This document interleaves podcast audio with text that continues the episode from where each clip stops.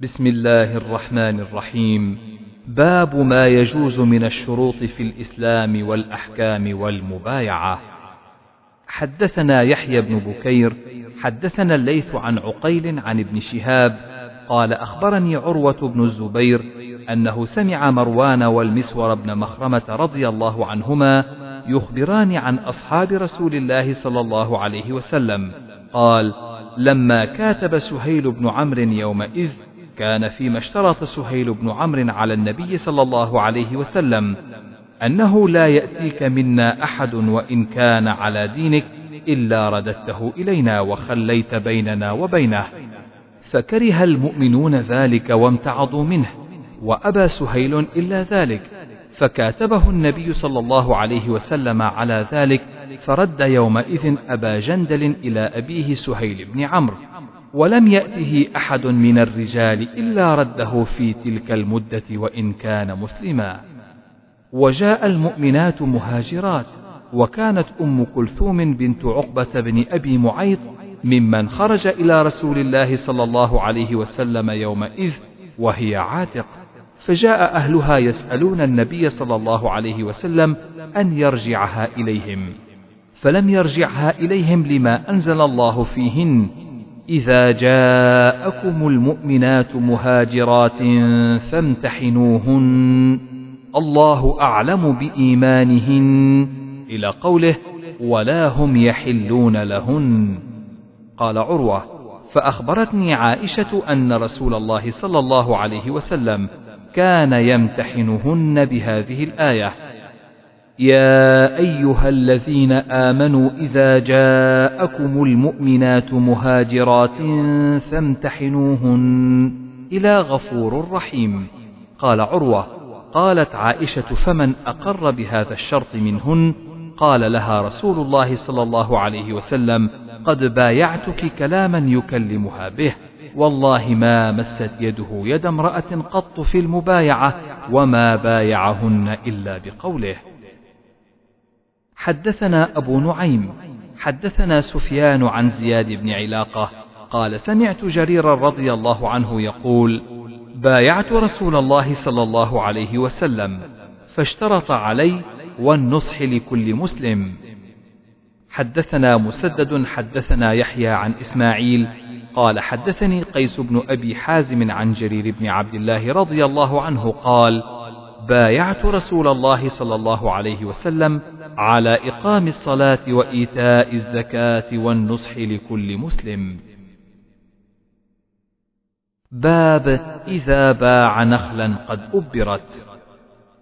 حدثنا عبد الله بن يوسف أخبرنا مالك عن نافع عن عبد الله بن عمر رضي الله عنهما أن رسول الله صلى الله عليه وسلم قال: من باع نخلا قد أبرت فثمرتها للبائع إلا أن يشترط المبتاع. باب الشروط في البيع. حدثنا عبد الله بن مسلمة حدثنا الليث عن ابن شهاب عن عروة أن عائشة رضي الله عنها أخبرته أن بريرة جاءت عائشة تستعينها في كتابتها ولم تكن قضت من كتابتها شيئا. قالت لها عائشة ارجعي إلى أهلك فإن أحبوا أن أقضي عنك كتابتك ويكون ولاؤك لي فعلت فذكرت ذلك بريرة إلى أهلها فأبوا وقالوا إن شاءت أن تحتسب عليك فلتفعل ويكون لنا ولاؤك. فذكرت ذلك لرسول الله صلى الله عليه وسلم فقال لها ابتاعي فأعتقي فإنما الولاء لمن أعتق. باب إذا اشترط البائع ظهر الدابة إلى مكان مسمى جاز. حدثنا أبو نعيم حدثنا زكريا قال سمعت عامرا يقول حدثني جابر رضي الله عنه أنه كان يسير على جمل له قد أعيا فمر النبي صلى الله عليه وسلم فضربه فدعا له فسار بسير ليس يسير مثله ثم قال بعنيه بوقية قلت لا ثم قال بعنيه بوقية فبعته فاستثنيت حملانه إلى أهلي. فلما قدمنا أتيته بالجمل ونقدني ثمنه ثم انصرفت فأرسل على إثري قال ما كنت لآخذ جملك فخذ جملك ذلك فهو مالك. قال شعبة عن مغيرة عن عامر عن جابر أفقرني رسول الله صلى الله عليه وسلم ظهره إلى المدينة. وقال إسحاق عن جرير عن مغيرة فبعته على أن لي فقار ظهره حتى أبلغ المدينة وقال عطاء وغيره لك ظهره إلى المدينة وقال محمد بن المنكدر عن جابر شرط ظهره إلى المدينة وقال زيد بن أسلم عن جابر ولك ظهره حتى ترجع وقال أبو الزبير عن جابر أفقرناك ظهره إلى المدينة وقال الأعمش عن سالم عن جابر تبلغ عليه إلى أهلك. وقال عبيد الله وابن إسحاق عن وهب عن جابر اشتراه النبي صلى الله عليه وسلم بوقية وتابعه زيد بن أسلم عن جابر. وقال ابن جريج عن عطاء وغيره عن جابر أخذته بأربعة دنانير وهذا يكون وقية على حساب الدينار بعشرة دراهم. ولم يبين الثمن مغيرة عن الشعبي عن جابر وابن المنكدر وأبو الزبير عن جابر وقال الأعمش عن سالم عن جابر وقية ذهب وقال أبو إسحاق عن سالم عن جابر بمئتي درهم وقال داود بن قيس عن عبيد الله بن مقسم عن جابر اشتراه بطريق تبوك أحسبه قال بأربع أواق. وقال أبو نضرة عن جابر اشتراه بعشرين دينارا. وقول الشعبي بوقية أكثر الاشتراط أكثر وأصح عندي قاله أبو عبد الله. باب الشروط في المعاملة. حدثنا أبو اليمان أخبرنا شعيب. حدثنا أبو الزناد عن الأعرج. عن أبي هريرة رضي الله عنه قال قالت الأنصار للنبي صلى الله عليه وسلم اقسم بيننا وبين إخواننا النخيل. قال لا فقال تكفون المؤنة ونشرككم في الثمرة. قالوا سمعنا وأطعنا. حدثنا موسى حدثنا جويرية بن أسماء عن نافع عن عبد الله رضي الله عنه قال أعطى رسول الله صلى الله عليه وسلم خيبر اليهود أن يعملوها ويزرعوها ولهم شطر ما يخرج منها.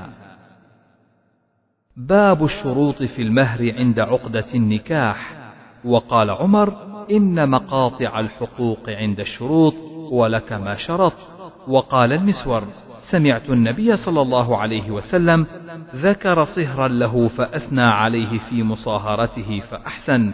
قال حدثني وصدقني ووعدني فوفى لي. حدثنا عبد الله بن يوسف حدثنا الليث قال حدثني يزيد بن أبي حبيب. عن أبي الخير عن عقبة بن عامر رضي الله عنه قال قال رسول الله صلى الله عليه وسلم أحق الشروط أن توفوا به ما استحللتم به الفروج.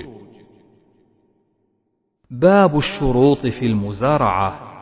حدثنا مالك بن إسماعيل حدثنا ابن عيينة حدثنا يحيى بن سعيد قال سمعت حنظلة الزرقي قال سمعت رافع بن خديج رضي الله عنه يقول كنا أكثر الأنصار حقلا فكنا نكري الأرض فربما أخرجت هذه ولم تخرج ذه فنهينا عن ذلك ولم ننه عن الورق. باب ما لا يجوز من الشروط في النكاح. حدثنا مسدد حدثنا يزيد بن زريع حدثنا معمر عن الزهري عن سعيد عن أبي هريرة رضي الله عنه عن النبي صلى الله عليه وسلم قال لا يبيع حاضر لباد ولا تناجشوا ولا يزيدن على بيع أخيه ولا يخطبن على خطبته ولا تسأل المرأة طلاق أختها لتستكفئ إناءها. باب الشروط التي لا تحل في الحدود. حدثنا قتيبة بن سعيد حدثنا ليث عن ابن شهاب عن عبيد الله بن عبد الله بن عتبة بن مسعود عن أبي هريرة وزيد بن خالد الجهني رضي الله عنهما أنهما قالا إن رجلا من الأعراب أتى رسول الله صلى الله عليه وسلم فقال يا رسول الله أنشدك الله إلا قضيت لي بكتاب الله. فقال الخصم الآخر وهو أفقه منه نعم فاقض بيننا بكتاب الله وأذن لي. فقال رسول الله صلى الله عليه وسلم قل قال إن ابني كان عسيفا على هذا فزنى بامرأته وإني أخبرت أن على ابن الرجم فافتديت منه بمئة شاة ووليدة فسألت أهل العلم فأخبروني إنما على ابني جلد مئة وتغريب عام وأن على امرأة هذا الرجم. فقال رسول الله صلى الله عليه وسلم والذي نفسي بيده لأقضين بينكما بكتاب الله. الوليدة والغنم رد وعلى ابنك جلد مئة وتغريب عام. أغد يا أنيس إلى امرأة هذا فإن اعترفت فارجمها. قال فغدا عليها فاعترفت فأمر بها رسول الله صلى الله عليه وسلم فرجمت. باب ما يجوز من شروط المكاتب إذا رضي بالبيع على أن يعتق. حدثنا خلاد بن يحيى حدثنا عبد الواحد بن أيمن المكي عن أبيه قال دخلت على عائشة رضي الله عنها قالت دخلت على بريرة وهي مكاتبة. فقالت يا أم المؤمنين اشتريني فإن أهلي يبيعوني فأعتقيني. قالت نعم. قالت إن أهلي لا يبيعوني حتى يشترطوا ولائي. قالت لا حاجة لي فيك. فسمع ذلك النبي صلى الله عليه وسلم أو بلغه فقال ما شأن بريرة؟ فقال اشتريها فأعتقيها وليشترطوا ما شاءوا. قالت فاشتريتها فأعتقتها واشترط أهلها ولاءها. فقال النبي صلى الله عليه وسلم الولاء لمن أعتق وإن اشترطوا مئة شرط. باب الشروط في الطلاق. وقال ابن المسيب والحسن وعطاء إن بدا بالطلاق أو أخر فهو أحق بشرطه. حدثنا محمد بن عرعرة حدثنا شعبة عن عدي بن ثابت عن أبي حازم عن أبي هريرة رضي الله عنه قال نهى رسول الله صلى الله عليه وسلم عن التلقي وأن يبتاع المهاجر للأعرابي وأن تشترط المرأة طلاق أختها وأن يستام الرجل على سوم أخيه ونهى عن النجش وعن التصرية. تابعه معاذ وعبد الصمد عن شعبة. وقال غندر وعبد الرحمن نهي. وقال آدم نهينا. وقال النضر وحجاج بن منهال نهى. باب الشروط مع الناس بالقول. حدثنا إبراهيم بن موسى أخبرنا هشام أن ابن جريج أخبره قال أخبرني يعلى بن مسلم وعمرو بن دينار عن سعيد بن جبير يزيد أحدهما على صاحبه وغيرهما. قد سمعته يحدثه عن سعيد بن جبير قال إنا لعند ابن عباس رضي الله عنهما. قال حدثني أبي بن كعب قال قال رسول الله صلى الله عليه وسلم موسى رسول الله. فذكر الحديث قال ألم أقل إنك لن تستطيع معي صبرا؟ كانت الأولى نسيانا والوسطى شرطا والثالثة عمدا. قال لا تؤاخذني بما نسيت ولا ترهقني من أمري عسرا. لقيا غلاما فقتله فانطلقا فوجدا جدارا يريد أن ينقض فأقامه. قرأها ابن عباس أمامهم مالك. باب الشروط في الولاء. حدثنا إسماعيل حدثنا مالك عن هشام بن عروة عن أبيه عن عائشة قالت جاءتني بريرة فقالت كاتبت أهلي على تسع أواق في كل عام أوقية فأعينيني. فقالت إن أحب أن أعدها لهم ويكون ولاؤك لي فعلت. فذهبت بريرة إلى أهلها فقالت لهم فأبوا عليها.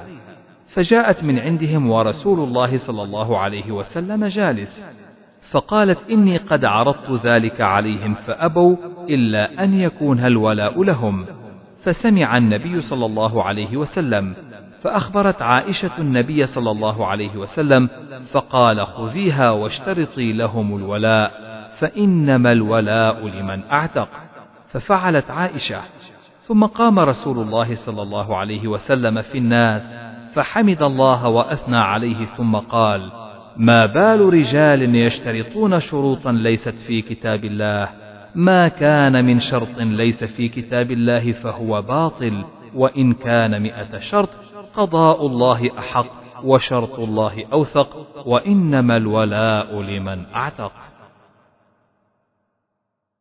باب إذا اشترط في المزارعة إذا شئت أخرجتك. حدثنا أبو أحمد حدثنا محمد بن يحيى أبو غسان الكناني أخبرنا مالك عن نافع عن ابن عمر رضي الله عنهما قال لما فدع أهل خيبر عبد الله بن عمر قام عمر خطيبا فقال إن رسول الله صلى الله عليه وسلم كان عامل يهود خيبر على أموالهم وقال نقركم ما أقركم الله وإن عبد الله بن عمر خرج إلى ماله هناك فعدا عليه من الليل ففدعت يداه ورجلاه. وليس لنا هناك عدو غيرهم هم عدونا وتهمتنا وقد رأيت إجلاءهم.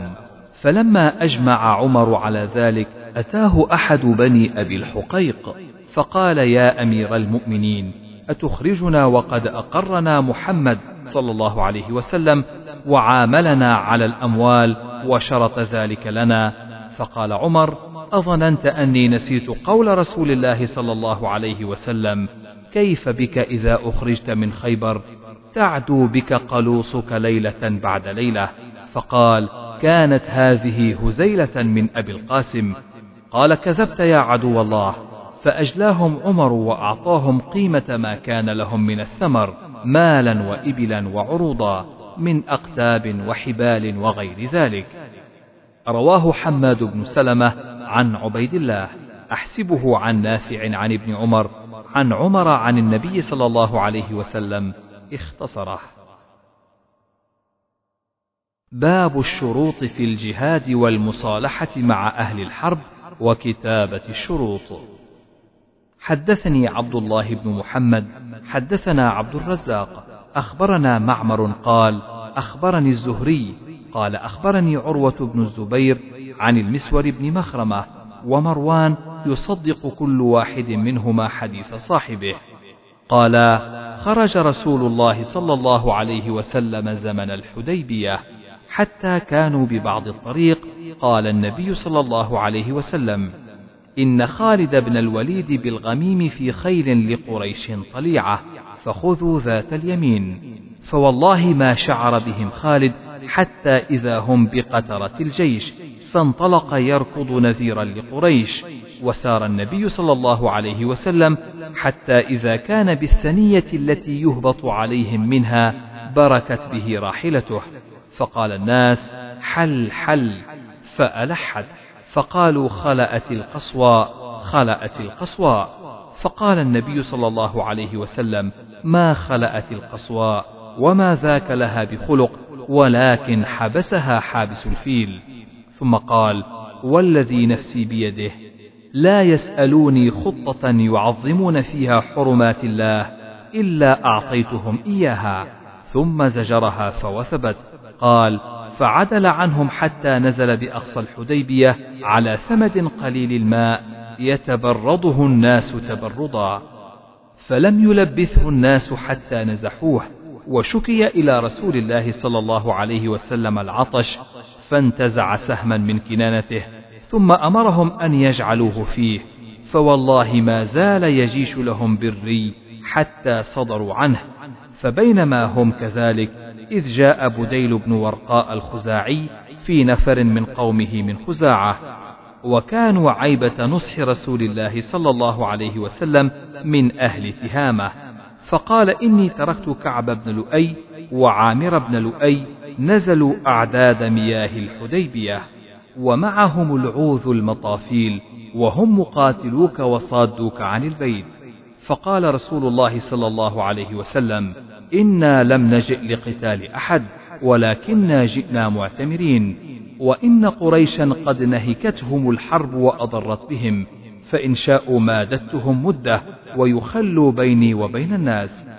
فإن أظهر فإن شاءوا أن يدخلوا فيما دخل فيه الناس فعلوا وإلا فقد جموا.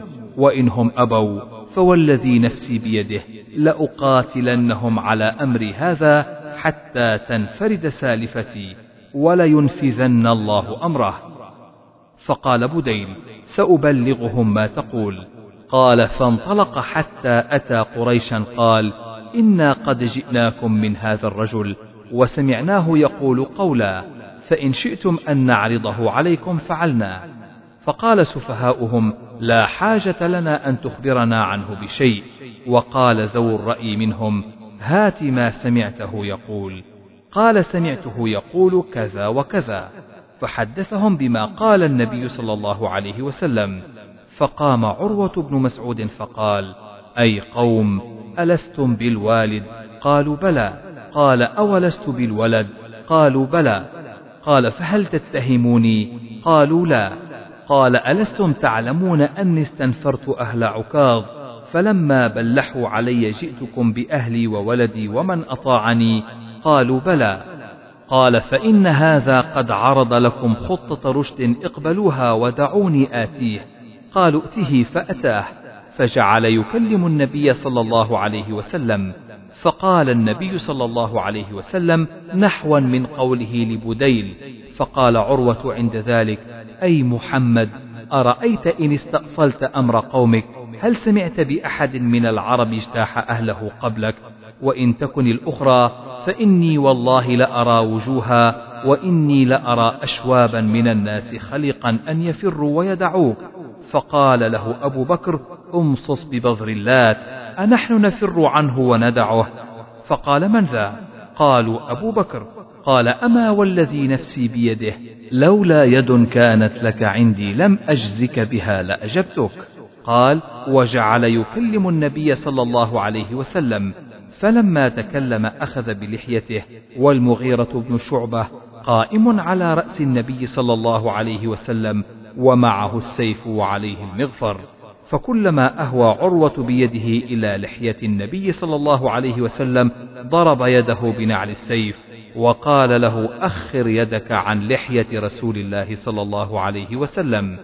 فرفع عروة رأسه فقال من هذا؟ قالوا المغيرة بن شعبة. فقال أي غدر ألست أسعى في غدرتك؟ وكان المغيرة صحب قوما في الجاهلية فقتلهم وأخذ أموالهم ثم جاء فأسلم. فقال النبي صلى الله عليه وسلم أما الإسلام فأقبل وأما المال فلست منه في شيء. ثم إن عروة جعل يرمق أصحاب النبي صلى الله عليه وسلم بعينيه.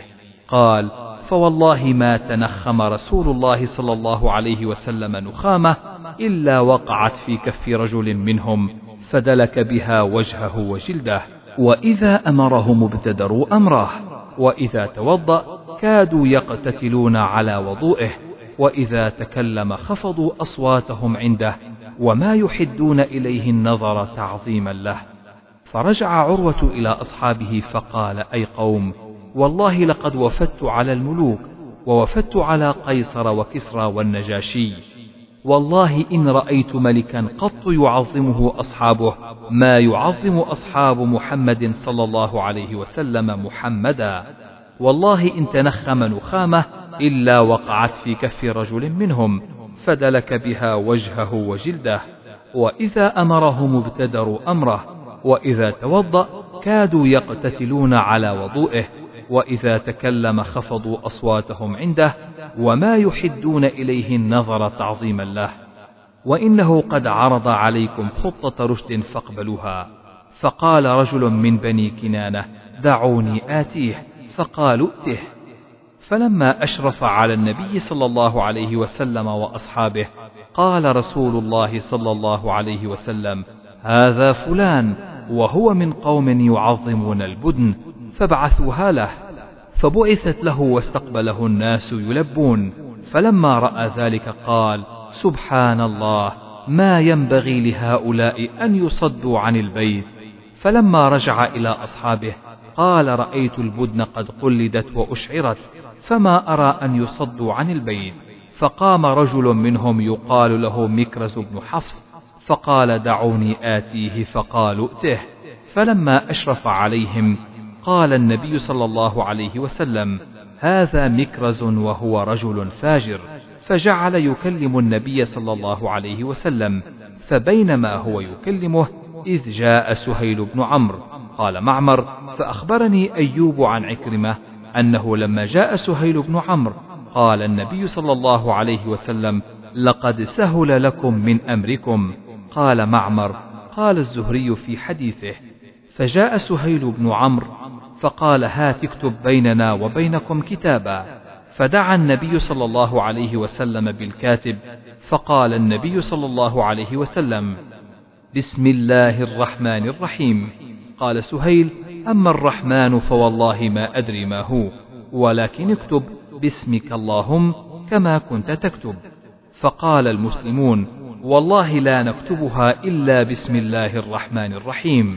فقال النبي صلى الله عليه وسلم اكتب باسمك اللهم. ثم قال هذا ما قاضى عليه محمد رسول الله. فقال سهيل والله لو كنا نعلم أنك رسول الله ما صددناك عن البيت ولا قاتلناك ولكن اكتب محمد بن عبد الله.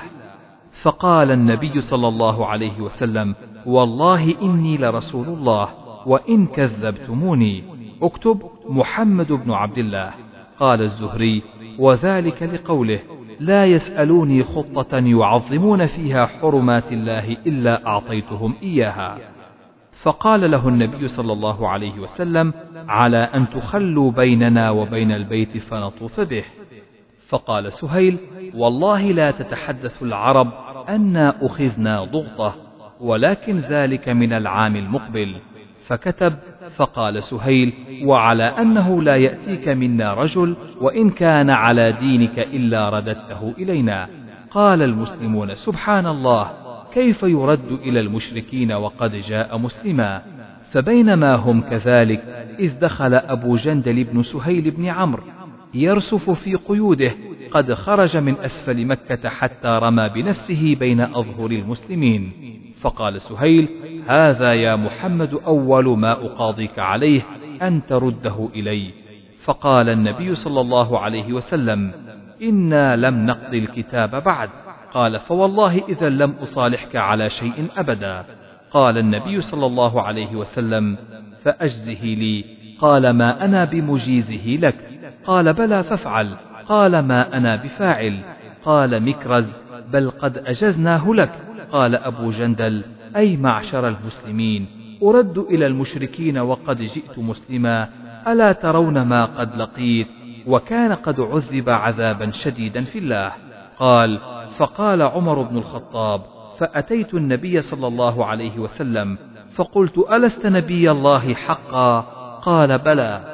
قلت ألسنا على الحق وعدونا على الباطل قال بلى قلت فلم نعطي الدنية في ديننا إذا قال إني رسول الله ولست أعصيه وهو ناصري قلت أوليس كنت تحدثنا أنا سنأتي البيت فنطوف به قال بلى فأخبرتك أنا نأتيه العام قال قلت لا قال فإنك آتيه ومطوف به قال فأتيت أبا بكر فقلت يا أبا بكر أليس هذا نبي الله حقا؟ قال بلى. قلت ألسنا على الحق وعدونا على الباطل؟ قال بلى. قلت فلم نعطي الدنية في ديننا إذا قال أيها الرجل إنه لرسول الله صلى الله عليه وسلم وليس يعصي ربه وهو ناصره فاستمسك بغرزه. فوالله إنه على الحق. قلت أليس كان يحدثنا أنا سنأتي البيت ونطوف به؟ قال بلى أفأخبرك أنك تأتيه العام؟ قلت لا قال فإنك آتيه ومطوف به. قال الزهري قال عمر فعملت لذلك أعمالا. قال فلما فرغ من قضية الكتاب قال رسول الله صلى الله عليه وسلم لأصحابه قوموا فانحروا ثم احلقوا. قال فوالله ما قام منهم رجل حتى قال ذلك ثلاث مرات.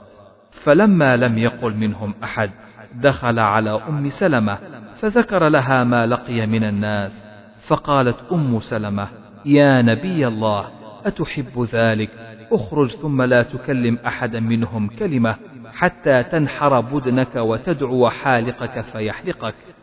فخرج فلم يكلم أحدا منهم حتى فعل ذلك. نحر بدنه ودعا حالقه فحلقه فلما رأوا ذلك قاموا فنحروا وجعل بعضهم يحلق بعضا حتى كاد بعضهم يقتل بعضا غما. ثم جاءه نسوة مؤمنات فأنزل الله تعالى يا أيها الذين آمنوا إذا جاءكم المؤمنات مهاجرات فامتحنوهن حتى بلغ بعصم الكوافر. فطلق عمر يومئذ امرأتين كانتا له في الشرك فتزوج إحداهما معاوية بن أبي سفيان والأخرى صفوان بن أمية ثم رجع النبي صلى الله عليه وسلم إلى المدينة فجاءه أبو بصير رجل من قريش وهو مسلم فأرسلوا في طلبه رجلين فقالوا العهد الذي جعلت لنا فدفعه إلى الرجلين فخرجا به حتى بلغا ذا الحليفة. فنزلوا يأكلون من تمر لهم. فقال أبو بصير لأحد الرجلين والله إني لأرى سيفك هذا يا فلان جيدا. فاستله الآخر فقال أجل والله إنه لجيد لقد جربت به ثم جربت. فقال أبو بصير أرني أنظر إليه. فأمكنه منه فضربه حتى برد وفر الآخر حتى أتى المدينة فدخل المسجد يعدو. فقال رسول الله صلى الله عليه وسلم حين رآه لقد رأى هذا ذعرا. فلما انتهى إلى النبي صلى الله عليه وسلم قال قتل والله صاحبي وإني لمقتول. فجاء أبو بصير فقال يا نبي الله قد والله أوفى الله ذمتك قد رددتني إليهم ثم أنجاني الله منهم. قال النبي صلى الله عليه وسلم ويل أمه مسعر حرب لو كان له أحد. فلما سمع ذلك عرف أنه سيرده إليهم فخرج حتى أتى سيف البحر. قال وينفلت منهم أبو جندل بن سهيل فلحق بأبي بصير فجعل لا يخرج من قريش رجل قد أسلم إلا لحق بأبي بصير حتى اجتمعت منهم عصابة. فوالله ما يسمعون بعير خرجت لقريش إلى الشأم إلا اعترضوا لها فقتلوهم وأخذوا أموالهم. فأرسلت قريش إلى النبي صلى الله عليه وسلم تناشده بالله والرحم لما أرسل فمن أتاه فهو آمن. فأرسل النبي صلى الله عليه وسلم إليهم فأنزل الله تعالى وهو الذي كف أيديهم عنكم وأيديكم عنهم ببطن مكة من بعد أن أظفركم عليهم حتى بلغ الحمية حمية الجاهلية وكانت حميتهم أنهم لم يقروا أنه نبي الله ولم يقروا ببسم الله الرحمن الرحيم وحالوا بينهم وبين البيت. وقال عقيل عن الزهري قال عروة فأخبرتني عائشة أن رسول الله صلى الله عليه وسلم كان يمتحنهن وبلغنا أنه لما أنزل الله تعالى أن يردوا إلى المشركين ما أنفقوا على من هاجر من أزواجهم وحكم على المسلمين ألا يمسكوا بعصم الكوافر أن عمر طلق امرأتين قريبة بنت أبي أمية وابنة جرول الخزاعي فتزوج قريبة معاوية وتزوج الأخرى أبو جهم. فلما أبى الكفار أن يقروا بأداء ما أنفق المسلمون على أزواجهم أنزل الله تعالى وإن فاتكم شيء من أزواجكم إلى الكفار فعاقبتم والعقب ما يؤدي المسلمون إلى من هاجرت امرأته من الكفار فأمر أن يعطى من ذهب له زوج من المسلمين ما أنفق من صداق نساء الكفار اللاتي هاجرن. وما نعلم أحدا من المهاجرات ارتدت بعد إيمانها. وبلغنا أن أبا بصير بن أسيد الثقفي قدم على النبي صلى الله عليه وسلم مؤمنا مهاجرا في المدة فكتب الأخنس بن شريق إلى النبي صلى الله عليه وسلم يسأله أبا بصير فذكر الحديث.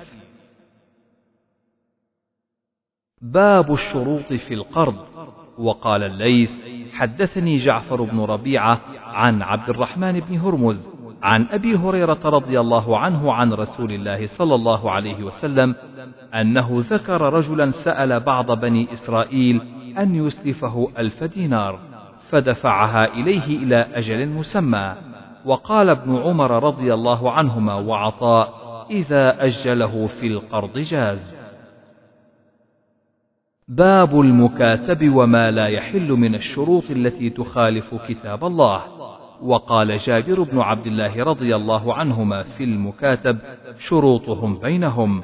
وقال ابن عمر أو عمر كل شرط خالف كتاب الله فهو باطل وإن اشترط مئة شرط. وقال أبو عبد الله يقال عن كليهما عن عمر وابن عمر. حدثنا علي بن عبد الله حدثنا سفيان عن يحيى عن عمرة عن عائشة رضي الله عنها قالت أتتها بريرة تسألها في كتابتها فقالت إن شئت أعطيت أهلك ويكون الولاء لي. فلما جاء رسول الله صلى الله عليه وسلم ذكرته ذلك. قال النبي صلى الله عليه وسلم ابتاعيها فأعتقيها فإنما الولاء لمن أعتق. ثم قام رسول الله صلى الله عليه وسلم على المنبر فقال ما بال أقوام يشترطون شروطا ليست في كتاب الله. من اشترط شرطا ليس في كتاب الله فليس له وإن اشترط مئة شرط. باب ما يجوز من الاشتراط والثنيا في الإقرار والشروط التي يتعارفها الناس بينهم. وإذا قال مئة إلا واحدة أو ثنتين وقال ابن عون عن ابن سيرين قال رجل لكريه أدخل ركابك فإن لم أرحل معك يوم كذا وكذا فلك مئة درهم فلم يخرج. فقال شريح من شرط على نفسه طائعا غير مكره فهو عليه. وقال أيوب عن ابن سيرين إن رجلا باع طعاما وقال إن لم آتك الأربعاء فليس بيني وبينك بيع فلم يجئ. فقال شريح للمشتري أنت أخلفت فقضى عليه. حدثنا أبو اليمان أخبرنا شعيب حدثنا أبو الزناد عن الأعرج عن أبي هريرة رضي الله عنه أن رسول الله صلى الله عليه وسلم قال إن لله تسعة وتسعين اسما مئة إلا واحدا. من أحصاها دخل الجنة. باب الشروط في الوقف.